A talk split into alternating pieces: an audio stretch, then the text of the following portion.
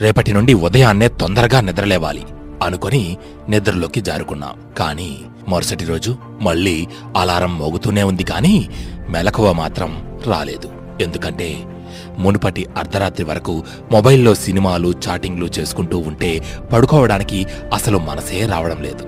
దానివల్లే ఉదయం లేవడం కుదరలేదు. ఇలానే చేస్తూ ఉంటే ఆ నేను మీకే చెప్తున్నాను.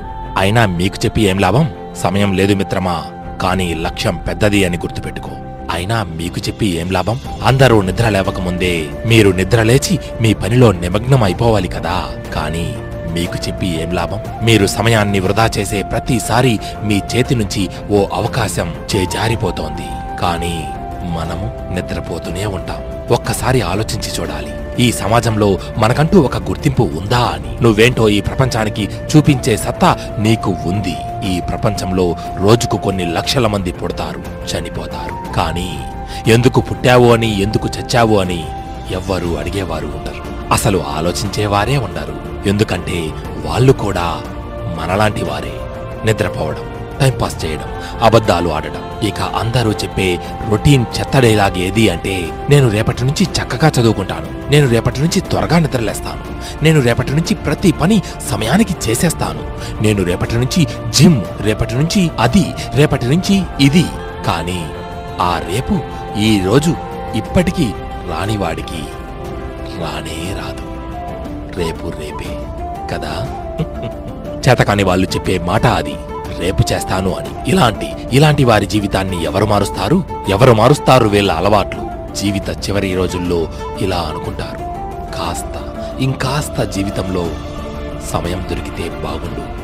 మనసారా ఆస్వాదించడానికి కన్న కలల్ని సాకారం చేసుకోవడానికి అని అనవసర విషయాల్లో జీవితం మొత్తం పోగొట్టుకున్నాను ఎవరైనా నా చెయ్యి పట్టి నడిపించేవారు ఉంటే బాగుండేది. అయితే ఈ రోజుల్లో మంచి చెప్పేవాళ్ళు అందరికీ శత్రువులుగా మారిపోతున్నారు. ఏమైనా అంటే పొద్దున్నే లేద్దామంటే అలసటగా అనిపిస్తుంది. ఏదో రోజు మొత్తం కష్టం చేసి పడుకున్నట్లు.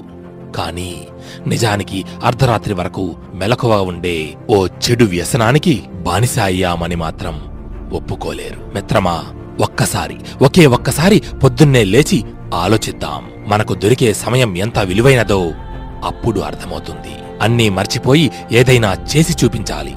ఎలా అంటే ప్రపంచం మనల్ని చూపించాలి. ఓ ఉదాహరణగా ఎవరెవరు ఈ రోజు తొందరగా పడుకొని రేపు ఉదయాన్నే సూర్యోదయానికంటే ముందే నిద్రలేస్తున్నారో వారు ఇక్కడ.